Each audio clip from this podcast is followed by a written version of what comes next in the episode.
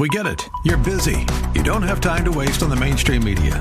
That's why Salem News Channel is here. We have hosts worth watching, actually discussing the topics that matter. Andrew Wilkow, Dinesh D'Souza, Brandon Tatum, and more. Open debate and free speech you won't find anywhere else. We're not like the other guys. We're Salem News Channel. Watch anytime on any screen for free 24 7 at snc.tv and on Local Now, Channel 525 company and other factors not available. The following program is sponsored by the National Prayer Chapel.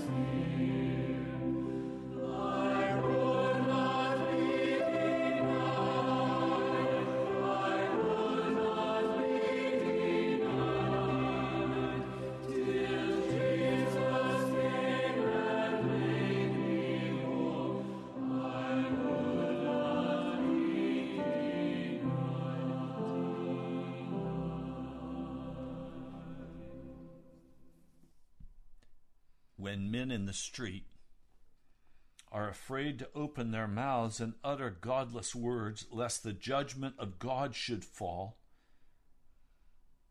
When sinners are overawed by the presence of God and they begin to tremble without any special meetings, with no sensational advertising, the Holy Ghost sweeps across cities and towns in supernatural power and holds men in the grip of terrifying conviction.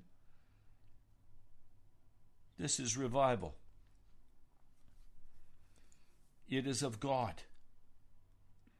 It is the supernatural power of God when He comes down and begins to grip men and women and they begin to see the true condition of their hearts. The great fear I have instead of revival, God may bring judgment, destruction to America. I know we're right at that breaking point where either God is going to pour out his power in revival or he's going to pour out his judgment and he may do both. We need to see revival. Before we went on the air today, Alexandra prayed and said, Lord, would you send revival in the radio listening audience? That's what we're praying for you that God supernaturally, while you're listening to this broadcast, will bring deep conviction of sin to your heart and to your life, and He will touch you with healing, and you'll get right with Jesus. We need God. We need Him to come and revive His church.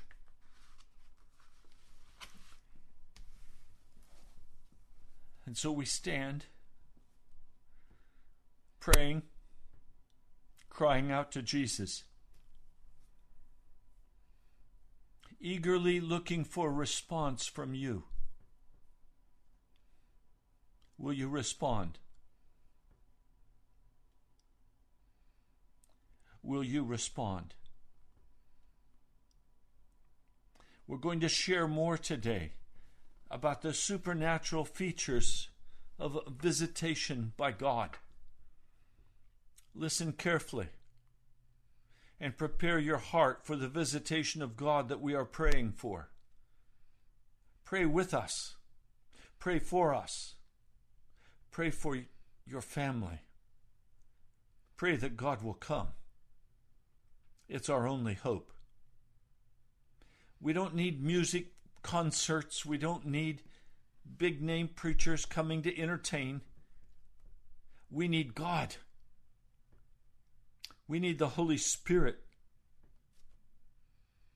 We need Jesus. You're listening to Pilgrim's Progress. I'm Ray Greenley from the National Prayer Chapel. And in studio with me is Alexandra, my wife. And today is her birthday. Happy birthday, sweetheart. Thank you. And thank you, everybody, for joining us today. So, we're going to share some very serious material with you today. What are the significant features of a supernatural visitation by God? Yes, and again, we're sharing from Reverend Owen Murphy's very short book called When God Stepped Down from Heaven. He wrote this book with the intention that it would promote revival everywhere that it was read. So we pray that as you listen to this message now, that this would prompt a revival in you and in your family and in your community. So, what are the supernatural features of a visitation from God? What does it actually look like when we talk about revival? So, the first feature is God in his holiness and his presence. So, undoubtedly, the outstanding feature of every spiritual awakening has been the deep consciousness of the presence and holiness of God. And this presence and holiness of God is so overwhelming at times that people were afraid to open their mouths lest they utter words that would bring upon them the judgments of God.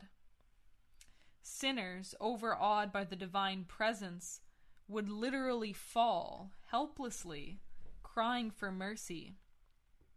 People walked quietly before God, and as in every true revival, the stores became a pulpit, the homes became a sanctuary, and the hearts became an altar.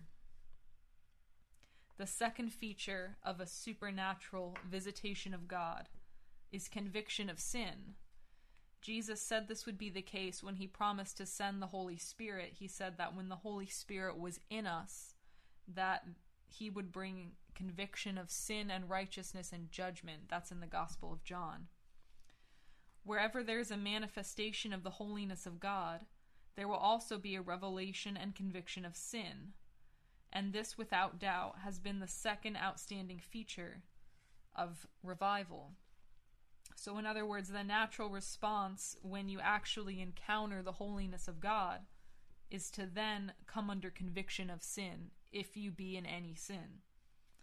A visiting minister of Lewis, where there was the revival in the Hebrides, declared, So tremendous has been the sense of an awareness of God that I have known men out in the fields, others at their looms, so overcome that they were prostrate upon the ground. One outstanding trophy of grace, converted while crossing a field, testified, So awful was the sense of God's presence that even the grass beneath my feet and the rocks around me seemed to cry out, Flee to Christ for refuge. So real and deep has been the conviction of sin that even the most hardened sinners, tough, hardened, and notorious characters, have literally cried out in agony of soul. Some have been found lying helpless by the roadsides, stricken with conviction, as in the days of John Wesley, Charles Finney, and the Welsh Revival. Another remarkable feature has been the persistent nature of the work of the Spirit in following men and women until decision was made. Such was the case of a young man who found, like Jonah, that it is impossible to escape from God. This is his story. One night, after being spoken to about his personal need of salvation, conviction suddenly gripped him and he began to tremble.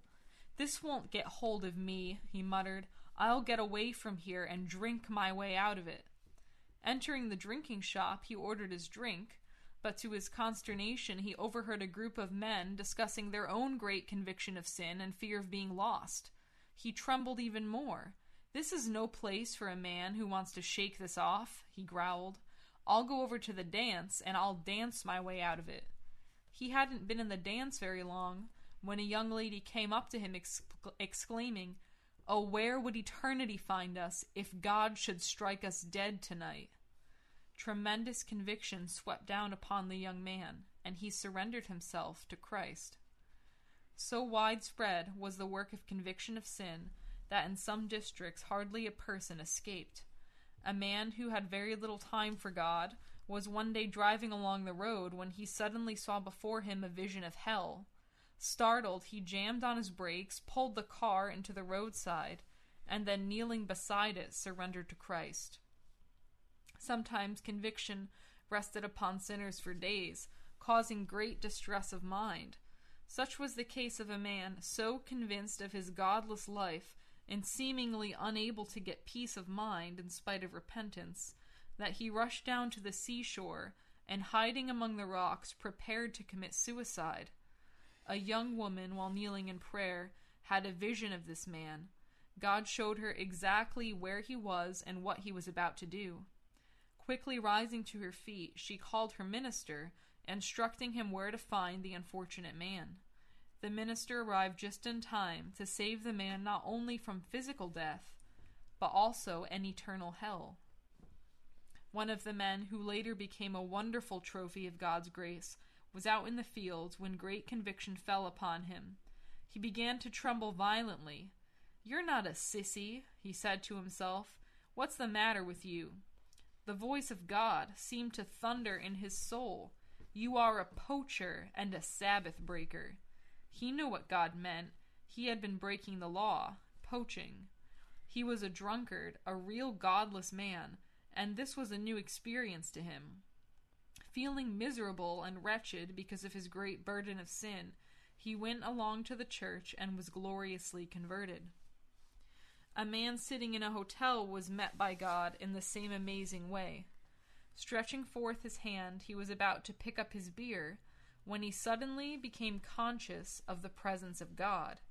He began to tremble. Great conviction took hold of him as the voice of God began to thunder in his soul, and putting down his beer, he gave up his drinking habit. Shortly afterwards, he was gloriously converted and became a real witness for God. Here is the kind of revival we need the supernatural power of God gripping the hearts of men and women in soul shaking conviction, even while they are dabbling in their sins. Many who came under this strange manifestation of God were stricken with conviction and left helpless where they had fallen while others have cried out in agony of mind and repentance for days before they could find peace with God. Such is the tremendous heart searching conviction that comes from a genuine, heaven sent visitation of God. Sometimes it is terrible to behold. You know, Pastor Ray and I were, were talking about this material last night, and it struck me that this is the kind of experience that sinners are going to have on the day of judgment, where they're going to be confronted with the holy presence of God and they're going to come under this fearful shaking and trembling because they're so aware of their sin. And it's God in His mercy that brings this experience on us while we're still alive and there's a chance for repentance because after we're dead, once we go to the judgment, we won't be able to repent. So it's it's an incredible grace and mercy of God that he would visit us in this way. But let's be clear. God does not owe us this kind of visitation. Man is a moral agent and he is responsible before God to repent of his sin and to be washed by the blood of Jesus. God does not owe you some spectacular experience of the supernatural for you to repent. You are responsible. Mister, hear me. You are responsible for your idolatry, for your sexual uncleanness, for your alcoholism. You are responsible for your ambition that drives you to money. You are responsible before a holy God, and He does not owe you this kind of visitation. Now we are pleading with God to bring this kind of visitation. We're pleading with God to come and move in your heart, to shake you out of the lethargy and the wickedness of our day. And the great sadness of our heart is that we come and do this broadcast day after day, but we don't hear from most of you. You listen to the radio and then you flip it off and you go your way. One man called me yesterday. He said, Pastor, I was so upset by your broadcast today. I said, Why were you upset? He said, Because it just revealed my hard heart. Well, praise God, it revealed his hard heart. But God doesn't owe us anything. We must see the hardness of our heart for ourselves and be responsible for the wickedness of our lives. We're crying out to God for revival on this radio station. We're crying out that God will move through this broadcast and take these words of warning to bestir you and cause you to begin to cry out to God and begin to pray. If you don't heed this warning, you may never have any other visitation of God. You have sinned enough that the judgment of God is easily granted unto you and take you quickly into hell. Read Sinners in the Hands of an Angry God by Jonathan Edwards. That sermon was preached to church people, not to pagans, not to heathens. Do you need to repent? Are you wicked? Have you really looked at your condition before God? It's time. Let me continue sharing. What impact has the revival of the past made in the places that have been visited with this gracious moving of God? Well, all revivals, there are areas that have not been touched in this way. It's interesting to note the fruit that remains where there has been a genuine spiritual awakening. What he's saying is that revival doesn't come everywhere. That's why I'm emphasizing you are responsible before God for your sin without revival. It will be a gracious act of God an undeserved mercy if He will come and reveal to you the true condition of your heart. History records that during the great spiritual awakenings of 1857 to 1859, thousands were brought face to face with God. In the streets, at home, in the churches, people were stricken with deep conviction of sin and out of great soul distress found salvation. Bars were neglected. Family altars were restored. Homes reunited. Social evils disappeared. Churches found a new life in the mighty manifestation of God in 1904 when Holy Spirit revival swept through the land of Wales. Similar scenes were reported a cutting from the local news at that time declared infidels have been converted, drunkards, gamblers, thieves saved, and many thousands reclaimed to respectability and honored citizenship. Confessions of awful sins, sins sins have been heard. Old debts have been paid. Theaters, saloons have closed because of a lack of patronage. Several police courts have become completely idle in five weeks. 20,000 conversions have been reported. Such were the proofs and the fruit of revival in those wonderful days. The blessing of the Lord in the Hebrides has, of course, been on an infinitely smaller scale and localized to certain small districts. Nevertheless, it bears the hallmark of a similar divine moving of God that becomes a challenge to seek God for greater things. What impact was revival or has revival made upon the church and the community? Well, quoting from the Keswick Journal in 1952, more people are attending prayer meetings in Lewis today than were attending public worship on the Sabbath day before the outbreak of revival. Social events were swept away as by a flood. And in the communities touched by this gracious move, you have men and women living for God.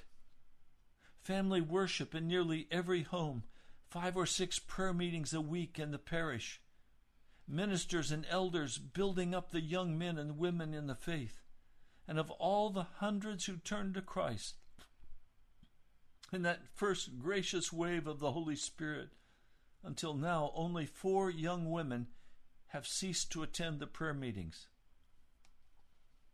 In nearly every home, a family altar. Prayer meetings better attended than four who have gone back.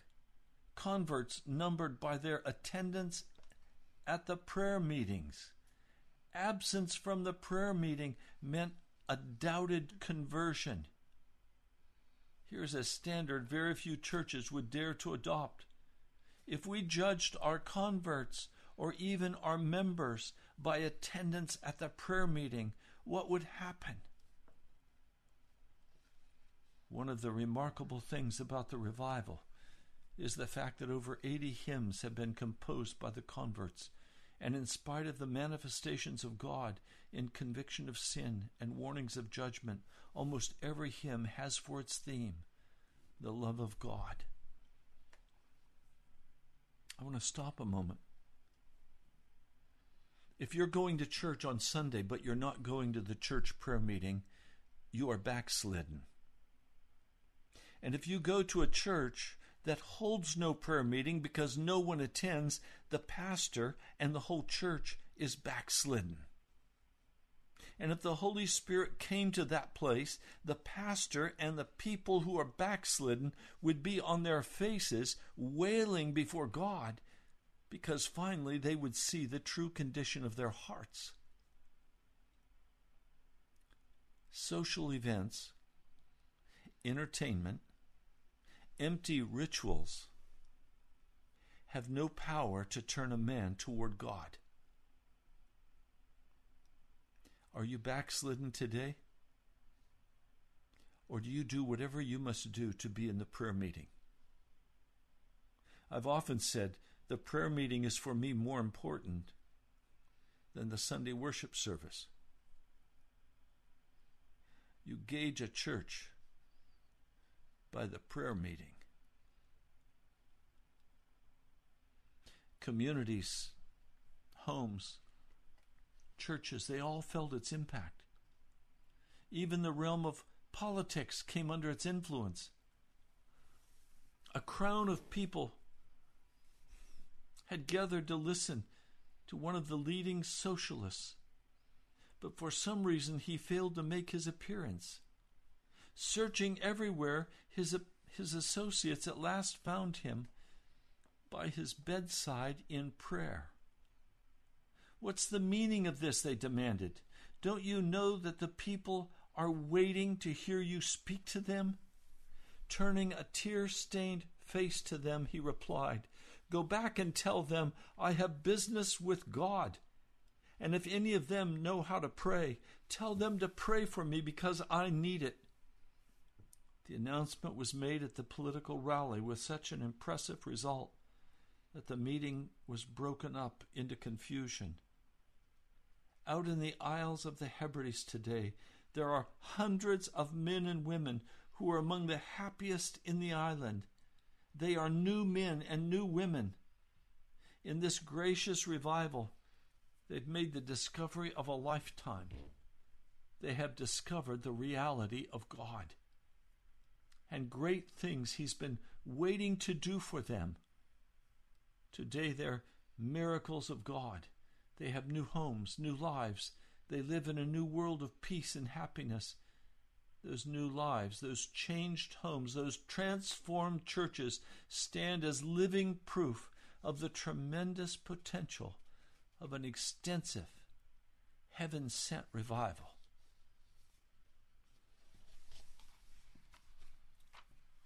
So, what is the secret of this visitation of God? We know that this revival in the Hebrides was indeed a true manifestation of God. It was something greater than organization, something more wonderful than a new approach in evangelism. The revival was God at work, God in action, independent of special personalities. And behind the mighty turning loose of the irresistible power of God, there was a secret. One minister and seven members of his church, in a little wooden barn by the side of the road, who were prepared to stay stand in the gap and pay the full price that God had demanded that revival might come. And as we read earlier, there were also two sisters in their 80s who were blind, who were praying for revival for years. But what was the secret of these men and women who were praying? What were they actually praying? How did they pray in such a way that revival came? So the first thing is that they had faith in a quote covenant keeping God. These men believed the tremendous fact that revival lay within their power through the covenant promises of God. Had God not declared, If my people, who are called by my name, will humble themselves and pray, and seek my face, and turn from their wicked ways, then I will hear from heaven, and will forgive their sin, and will heal their land. 2 Chronicles 7:14. A covenant is an agreement binding on both parties. If then God is a covenant keeping God, this promise is binding upon him as well as upon us if we will fulfill our part of the covenant, then he must fulfill his. If God is God, then he is true then his word must come to pass and we can absolutely depend on it. God has promised revival, therefore, he is waiting to send it. If this was true, revival did not depend on God, but on his people keeping the conditions of the covenant. Staking everything upon this fact, three times each week, the men met in the little barn by the roadside to keep the conditions of the covenant promise confident that their covenant keeping God would stand by his promise and hear from heaven. Yes. Each night, as they knelt in the straw, they would renew their faith by remembering the promise of God, and then, in absolute confidence, declare before the presence of God the certainty of the coming revival. Nothing, including the long, weary months of waiting without the sign of an answer, could weaken their confidence in the fact that their God, a covenant keeping God, would fulfill his promise. 2. Their humbling before God. Quote, if my people will humble themselves. God is holy, and humanity must humble itself before deity.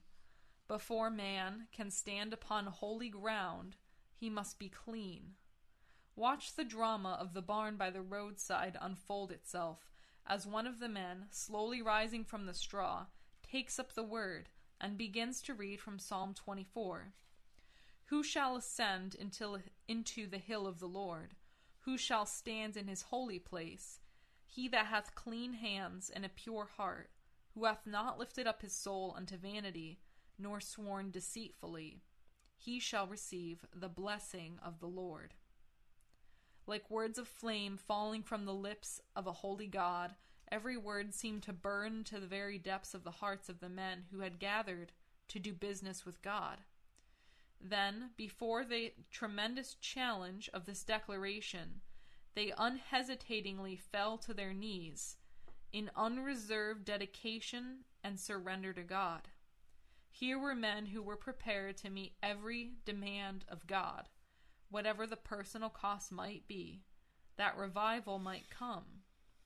That price, which has never varied through the ages, is brokenness before God an emptying of self in all its manifestations, a forsaking of all sin and habit, and total surrender to God and His purposes. 3. Their travailing and prevailing in prayer. Every revival that has broken upon the face of the earth has been preceded by the people of God upon their knees travailing before God for long weary months, undeterred by the cold and discomforts of the barn, undeterred by the seeming silence of God, undeterred by the fact that no one else seemed concerned about revival, and the world seemed to be as godless as ever, they travailed before God. Kneeling in the straw, or upon their faces before the Lord, in agony of soul, they cried unto the throne. And how they prayed! not the half hearted, sentimental, churchly, half doubting prayers to which we are accustomed today and which accomplish so little. As one listened to these men literally wrestling with God, drawing into the spiritual conflict every power and energy they possessed, one was reminded of the prayer of Jesus in Gethsemane, who in the days of his flesh offered up prayers and supplications with strong crying and tears the men who had covenanted to stand in the gap for revival prayed. In desperation, they stormed the throne of God. Burning passion, concern for the lost, and absolute confidence in God gripped every word that fell from their praying lips. They prayed until they lay helpless and exhausted. What depths of reaching out to God! They prayed until they travailed and they travailed until they prevailed. They prayed until God answered. Travail must always precede prevail. Quote, when Zion travailed, she brought forth. The wonderful visitation of God to the New Hebrides is not only one of the most stirring events of our generation, but also represents a great spiritual challenge today. Its scenes of divine power revealed the tremendous potential of a genuine, sovereign moving of the Spirit of God in our churches and communities, while the pattern of events which led up to the visitation, amplified by the declaration of the Word of God, makes it very evident that what has taken place in the Hebrides can be experienced here in America. The covenant promise of Second Chronicles 7:14 is just as applicable to America as to any other part of the earth. The challenge of the Hebrides is twofold. First, the challenge to every minister of the gospel. Gathered with the seven men in the barn was their minister, a symbol of every pastor who is prepared to join with his people in seeking the face of God for real revival. Standing in the shadows behind the revival was another pastor, the Reverend Duncan Campbell, God's chosen servant, he stands as a challenge to every minister of the gospel in this day of God's visitation. Burdened because of the spiritual indifference of the ungodly, grieved at the decline of spiritual life in the churches, feeling utterly helpless in the face of such a challenge, he knelt in his study, crying out to God. Suddenly but quietly, the Spirit of the Lord came upon him, and before him appeared a vision of a dying world plunging into an abyss of eternal darkness, and multitudes of men and women speeding on to Christless graves. Then came the great realization that was to transform his ministry. God was not only a God, but a covenant keeping God who had made covenant promises to his people. And like a flash of light, he suddenly saw that there was a great realm of potentiality, of power, of blessing within his own grasp through the covenant promises of God. He could enter into a covenant with God if he was prepared to pay the price. He could have more of the moving of the Spirit of God in his ministry than he had ever known before. And from that moment, through complete surrender to the Lord and constant waiting before God, he entered into a ministry that was to cause men and women to feel the impact of the presence of God, fearlessly preaching the judgments of God against sin and emphasizing the faithfulness of a covenant keeping God hundreds stricken by the most tormenting conviction of sin turn to God. Such is the ministry that is needed today. A ministry that is so empowered by the Spirit and loaded with conviction that multitudes, multitudes will turn to Christ. Now, I confess, I preached to a church recently a large church. But they were not interested. They didn't they didn't know their sin. They wanted revival, but they wanted to keep their sin and have revival. You cannot have your sin and revival at the same time. So if you're joining us and you're praying for revival, there has to be a complete surrender in your heart to Jesus Christ. There has to be a total turning away from all wickedness and all sin and all habits of darkness. Yes, and I would just like to add I often hear Christians talk about how they're coming together to praise and praise and worship God, to come into the presence of God, to feel His love, to feel His healing. But what I hope you're seeing in these stories is that the presence of God brings conviction of sin. So, the only way that we enter into God's presence and we don't have conviction of sin is if we have repented and we're in Christ and we're holy. But for most people who attend church on Sunday here in the Washington, D.C. area, they're not living holy lives, and they'll tell you, No, I'm a sinner. We all sin. I sin every day.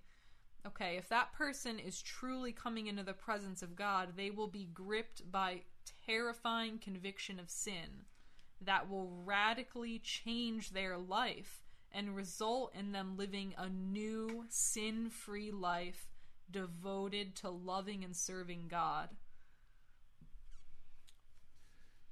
Cold, formalistic preaching never raised the dead.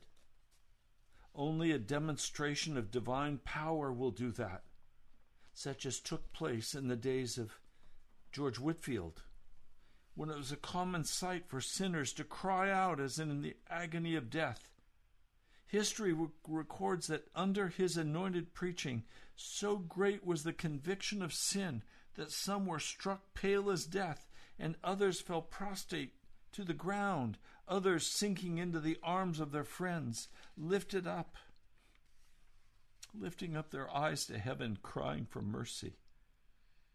During the great Scottish revival in 1850, when James Turner, the fiery Methodist preacher, when he went to preach, so great was the conviction of sin that many businesses had to close down in order that the people might get right with God. Large numbers of alcoholics were changed by the power of God. Meeting lasted from 14 to 18 hours. Sinners, hearing their lost condition, fainted away, but came around praising God for acceptance. Among the giants of old time America evangelism was John Wesley Redfield, a man sent from God whose ministry was filled with Holy Ghost power and conviction, born in New Hampshire in 1810. In his early years, while kneeling under a large tree in the heart of a forest, he accepted Jesus Christ as his Savior. In subsequent years, as a preacher of the gospel, so tremendous was the moving of God in his ministry that multitudes found Christ. On one occasion, after weeping before God, he heard God speak to him. You may prepare for the greatest display of God's power that you have ever witnessed in this church. That night, before he had finished his sermon, people were already flocking to the altars crying for mercy. On another occasion, the church was suddenly filled with an awful scene of the presence of God. Then, like a thunderclap, the power of God broke upon the meeting, and hundreds, panic stricken with fear, crowded the altars, begging God to have mercy upon them. Great manifestations of power took place everywhere. Persons would flee from their homes to avoid yielding to Christ, and afterwards be found lying helpless by the roadside until found by the police. They were taken to the station house and placed on the floor, where they were watched, watched until they came back into consciousness. In the great revivals of Yale and New Hampshire and New Haven, so great was the conviction of sin that in some meetings the whole congregation, numbering hundreds of people, were stricken down by the power of God. The greatest problem that besets the nation today is not communism or modernism or liberalism, but dead fundamentalism. We need another heaven sent visitation of God, accompanied by the sin convicting power of God, as in days of old, that will revitalize both the pulpit and the pew and cause multitudes of sinners to turn to Christ. This is the revival God is waiting to send to us in America, to us in Washington, D.C.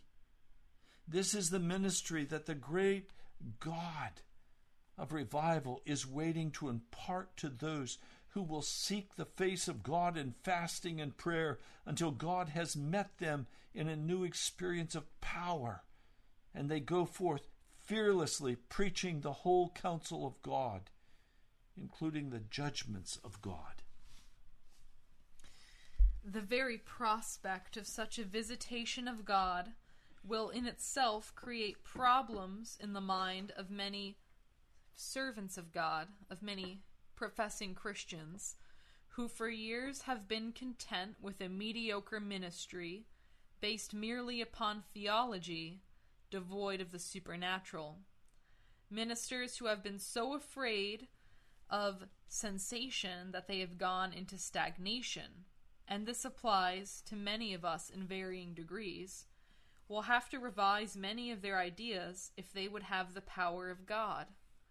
This mighty moving of God emphasizes most clearly that where there is a manifestation of divine power, there will be strong sensation, but that is not fanaticism. None of us can too strongly condemn fanaticism, but at the same time, neither can we afford to confuse that same extremism with the sensationalism that is the direct result of a genuine moving of the Spirit of God. Wipe out the so called sensation scenes and events of the past revivals of 1857 and 1904, and you have no revival. Fear of sensation, emotionalism, has been the fetter that has bound the hands of God for generations in mm-hmm. both ministry and the church. And the great moving of God in the Hebrides is a challenge to us all to face the issue honestly and fearlessly and see exactly what God has to say concerning it. From an honest study of the Word of God, irrespective of men's traditions or theories, these facts are very evident. First, not all of sensationalism is fanaticism.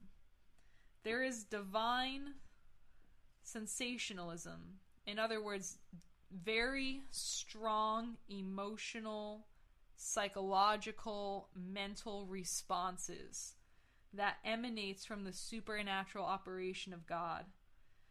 God himself is sensational because he is supernatural. When he spoke and creation came into being, was it not sensational? Even the morning stars sang together in worship and wonder at the mighty act of creation. Amen. Every miracle of God in both Old and New Testament days were sensational in the eyes of men. When the waters of the Red Sea parted before the rod of Moses, when the sun stood still in the days of Joshua, when the fire fell from heaven in the days of Elijah, were these acts not sensational? When Jesus healed the sick and raised the dead, when Peter and John brought healing to the lame man outside the temple, when the Spirit of God was poured out upon Jerusalem on the day of Pentecost, causing thousands to be converted, did these acts not cause sensation? Certainly they did. Yet these acts were not fanaticism. They were the acts of a miracle God working manifesting his divine power, that the eyes of the people might be turned to himself. The Word of God and manifestations of God through history emphasize the fact that where there is a genuine moving of God, there will be sensation. This fact must be cleared in our minds before real revival can come. The extreme acts of men are fanaticism, but the acts of God are sensational. 2. Fear of divine sensationalism or unbelief in the supernatural can hinder revival and the operations of God. Mankind today is still only probing the fringe of the tremendous potential of the realm of faith. Nevertheless, one startling and tremendous fact is obvious that God can only work where there is faith, and where there is unbelief, he stands helpless.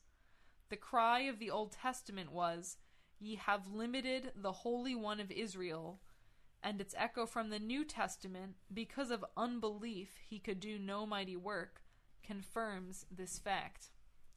Shall we be guilty of the same act of unbelief through our fear of God working in an unorthodox way? We thrill at the very reading of the mighty acts of God in the days of Moses, Joshua, Elijah, Jesus, and the apostles. But what would have happened if they had doubted God? Nothing. If fear of the sensational had gripped their hearts, there would never have been the parting of the waters of the Red Sea, the crumbling walls of Jericho, the fire falling from heaven upon Carmel, and the mighty miracles of Jesus and his apostles. For they would never have dared to obey the commands of God that made it possible for these amazing scenes to take place. That lesson is just as clear today. If we really desire a genuine moving of God in our day and community, we must shed our self imposed fears and humbling ourselves before God, be prepared for Him to operate according to His own prerogative.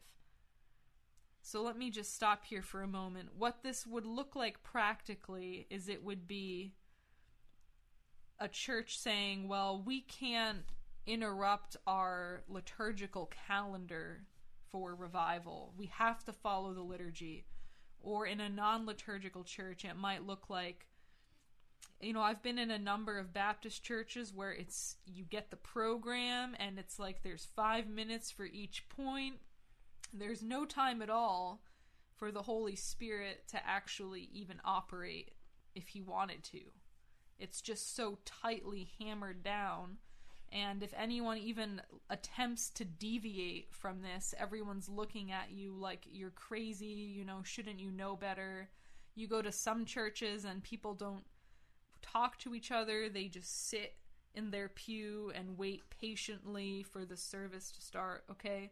So these are the kinds of things that we have to be willing for there to be some pretty extreme manifestations of the power of God if we're going to see revival. This might look like you come on Sunday and the pastor gets up to preach, and then all of a sudden, five or six people start weeping at the top of their lungs and confessing their sins in the middle of your church service. Now, what are you going to do if that happens? Are you going to try to call the police and have them taken away in an ambulance? If you do that, you're going to stop the revival. So there needs to be, as he's saying, this humbling of ourselves where we give God the freedom to work in whatever way he wants to work. And honestly, I have no idea what that's going to actually look like, but I know that God is going to send some miracles. So he continues There's no fanaticism in a real moving of God, but there will be sensation. Multitudes will marvel at the majesty and works of our God. Are we then prepared to receive such a ministry of divine power? If so, the price of power with God has never changed. See that the man of God upon his face see that man of God upon his face before God in his su- in his study. See that life utterly dedicated to God and his work. Listen to the travail of his soul as he cries to God, even into the early hours of the morning. See the floor wet with tears. There is the price in life and conviction in ministry. Then see those towns swept by the power of God See those lives and homes transformed by the grace of God. There is the reward of those who will pay the price. Such is the tremendous challenge of revival to every minister. We're almost out of time for this broadcast. After one revival service meeting, where I invited people to come forward and repent, at the end, the pastor said to me, I wanted to come and confess, but I'm not going to undress in front of all of these people. It grieved my heart because what he was saying was that his people were more important to him than getting right with Jesus. So pride blocked his way. That's why they're talking about we have to let go of self importance. Self consciousness. Self consciousness. Well, we're out of time. We would love to hear from you.